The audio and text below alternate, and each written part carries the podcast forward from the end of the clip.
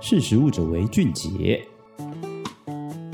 Hello，各位听众，大家好，欢迎收听《识时务者为俊杰》，我是陈学。今天要跟大家聊聊最近很红的这个石斑鱼的事件。那中国海关呢，在二零二二年六月十三日的时候，全面暂停台湾的石斑鱼外销中国。根据这个农委会的统计啊，二零二一年中国占台湾石斑鱼外销量的百分之九十一。如果全面禁止输往中国的话，将有三千六百公吨的销量无法外销，这将对台湾石斑鱼产业带来史无前例的冲击。对此，农委会则是先在六月十七日宣布寄出八点九亿元的预算来抢救，但在六月二十一号的时候却宣布总预算下降至四点八亿元。然后，在这个十一家有疑虑的养殖场的检验报告，居然是由这个中央畜产会的实验室来进行的，这样会不会有球员兼裁判的问题呢？石斑鱼禁销之后，这个网络上讨论热度非常高。那我来这边来分析三大争议，让大家一次就可以了解。那首先第一个争议呢，就是内外销的预算从八点九亿下修到四点八亿，为什么会在五天内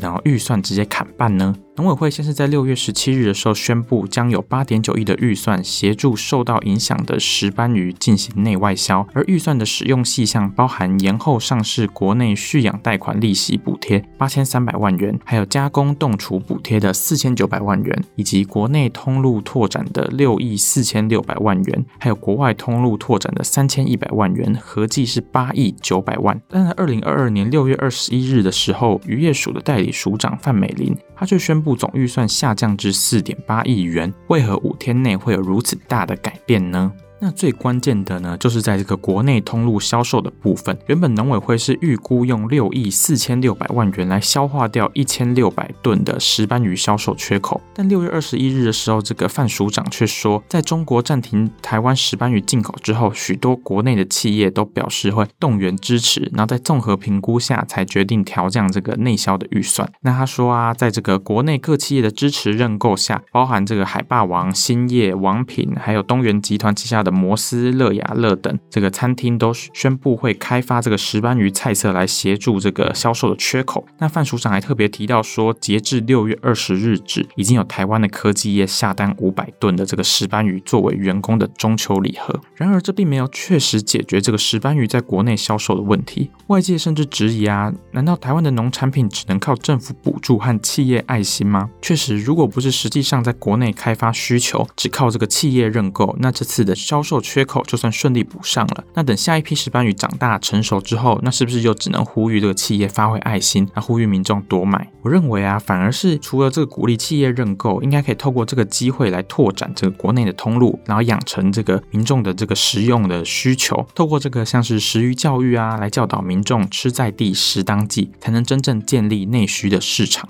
好，接着我们来看第二个争议：检验报告是否球员兼裁判？在这个中国的禁令发布之后啊，渔业署火速针对这个鱼体、池土还有这个池水进行这个检验，并在六月十五号起陆续公布所有的检验结果都是合格的。但第一时间渔业署却没有公布是由哪个实验室检验，就连那十一家可能有问题的养殖场是哪几个、抽验多少样本啊、采检方式还有检验报告都没有公开，只有对外回应说是合格的实验室。后来在外界的质疑下，渔业署才表示是中央畜产会的实验室，那不禁让外界质疑啊，是不是因为是球员兼裁判才迟迟不完整公布这个结果？那由于这个中央畜产会是农委会支持成立的，办管正当性难免会受到质疑。那对此啊，范美玲则是说，中央畜产会实验室是这个合格标准的实验室，正当性和专业度都没问题。而农委会主委陈吉仲也在受访的时候指出，如果外界还是对检验结果有疑虑的话，农委会愿意负担交由地第三方实验室检验的费用。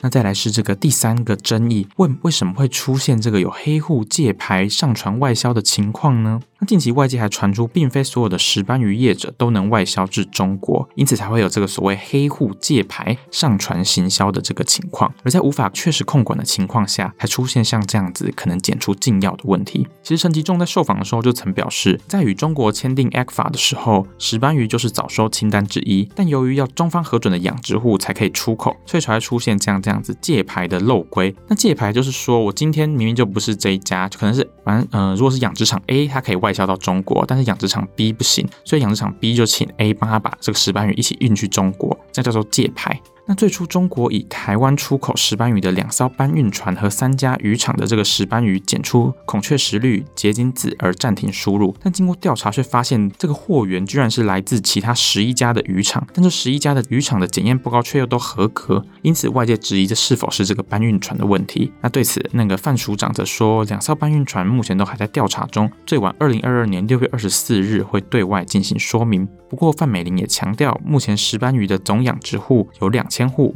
有在养事实审查报登记的已经达到九十一 percent。他坦言，确实有能改进的地方，会持续和地方政府合作改善。那跟大家分享完就是这次这个石斑鱼事件的几大争议之后，那大家可能会很好奇说，那这次这个中国禁止这个石斑鱼销售，到底对台湾的石斑鱼产业到底会有多大的影响？然后为了了解这个问题啊，我特别去询问了这个中华民国养殖渔业发展协会的执行长侯彦龙。他说啊，对于这个中国突然然在二零二二年六月禁止台湾石斑鱼销售，他说，呃，由于原本预计销往中国的这个规格石斑鱼都已经在五月的时候顺利出口了，目前市场上的规格鱼数量也不多，其他都还在养中。规格鱼的意思就是说，他会通常这个渔民或者养殖户他们会把石斑鱼养到一定的体重或大小的时候，他就会把它收获，然后来贩售，这叫做规格鱼。那他的意思就是说，目前市面上不太有这些规格鱼，因为大部分都已经在五月的时候就已经卖到中国了。不过他也强调，就是预计因为禁令无法销售至中国的三千六百吨石斑鱼，还是必须要想办法消化。就算这个目前的规格鱼数量比较少，但这也只是拖延这个应变的时间而已。就是你可以多一点时间来想办法应应。那如果要有办法消化这些三千六百吨的石斑鱼，才能避免未来严重打击台湾的石斑鱼产业。好，那今天关于这个石斑鱼的部分，我们今天讨论就到这边。那如果你还有其他想听的题材，或者是你也想知道若之后续的更新的话，那欢迎持续锁定“识食物者为俊杰”，我是陈学，我们下次见，拜拜。